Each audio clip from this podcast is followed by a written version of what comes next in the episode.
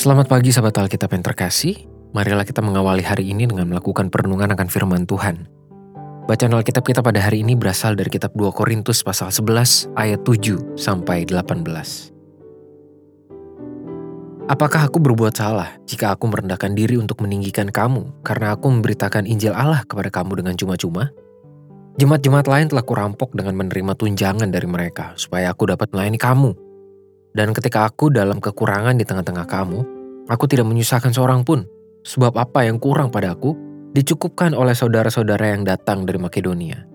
Dalam segala hal aku menjaga diriku supaya jangan menjadi beban bagi kamu.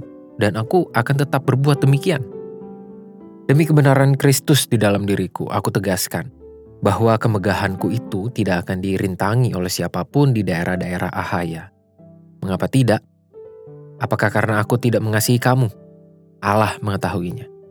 Tetapi apa yang kulakukan akan tetap kulakukan untuk mencegah mereka yang mencari kesempatan guna menyatakan bahwa mereka sama dengan kami dalam hal yang dapat dimegahkan. Sebab orang-orang itu adalah rasul-rasul palsu, pekerja-pekerja curang yang menyamar sebagai rasul-rasul Kristus. Hal itu tidak usah mengherankan, sebab iblis pun menyamar sebagai malaikat terang. Jadi bukanlah sesuatu hal yang ganjil jika pelayan-pelayannya menyamar sebagai pelayan-pelayan kebenaran. Kesudahan mereka akan setimpal dengan perbuatan mereka. Kuulangi lagi, jangan hendaknya ada orang yang menganggap aku bodoh, dan jika kamu juga menganggap demikian, terimalah aku sebagai orang bodoh supaya aku pun boleh bermegah sedikit. Apa yang aku katakan, aku mengatakannya bukan sebagai seorang yang berkata menurut firman Tuhan, melainkan sebagai seorang bodoh yang berkeyakinan bahwa ia boleh bermegah. Karena banyak orang yang bermegah secara duniawi, aku mau bermegah juga. Terdapat beberapa pernyataan yang cukup satir dari Paulus kepada jemaat Korintus. Hal ini ia lakukan untuk membangkitkan kesadaran pada diri jemaat Korintus tentang cara mereka memperlakukan para pekerja Injil, secara khusus dirinya sebagai seorang rasul Kristus. Itulah mengapa Paulus berulang kali menekankan tentang kemandiriannya selama hidup di Korintus yang meskipun hidup untuk melayani mereka tetapi justru dipelihara oleh jemaat di Makedonia. Hal ini adalah sebuah kekeliruan dalam cara hidup berjemaat di mana semestinya jemaat dapat memelihara hidup para pekerja Injil seperti Paulus. Selain itu, Paulus juga membahas perilaku para pengajar palsu yang ada di tengah jemaat. Mereka inilah yang menjadi lawan Paulus. Nampaknya besar kemungkinan para pengajar palsu tersebut memanipulasi jemaat untuk mendapatkan keuntungan dan membusukkan citra Paulus agar dukungan dana yang didapatkan menjadi semakin besar.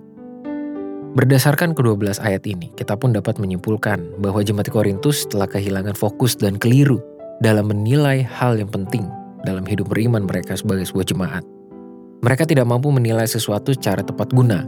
Ada banyak hal yang selama ini mereka lakukan yang justru dapat membahayakan hidup beriman mereka sendiri. Alih-alih memelihara hidup orang yang tepat, mereka justru terpukau dan termanipulasi oleh orang-orang yang tidak tulus atau yang disebut oleh Paulus sebagai rasul-rasul palsu dan pekerja curang. Sahabat Alkitab, tulisan Paulus ini pada awalnya memang menjadi sebuah teguran yang ditujukan untuk menyadarkan jemaat Korintus agar mereka kembali memiliki cara pandang dan penilaian yang tepat guna, secara khusus terkait hidup pelayanan. Namun kini, tulisan Paulus ini pun dapat kita terima sebagai sebuah ajakan untuk cermat dalam menilai segala sesuatu atas pilihan yang akan kita ambil agar tidak berujung pada sebuah sikap yang justru merugikan diri sendiri. Terkadang, penilaian yang kita lakukan sebagai manusia lebih terarah pada sesuatu yang sifatnya jangka pendek, bukan dalam jangka panjang. Tidak jarang pula sebuah penilaian dilakukan dalam sudut pandang yang cenderung sempit, sehingga kita justru meluputkan banyak hal yang penting yang ternyata ada di luar sudut pandang tersebut.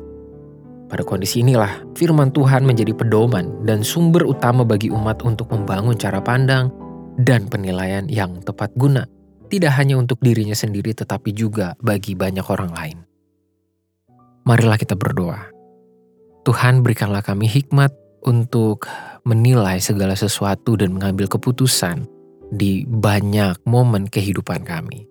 Biarlah firman Tuhan menjadi modal utama kami dan sumber hikmat bagi kami. Dalam mengambil keputusan, menilai segala sesuatunya dengan tepat guna. Hanya di dalam nama Tuhan Yesus kami berdoa dan memohon. Amin.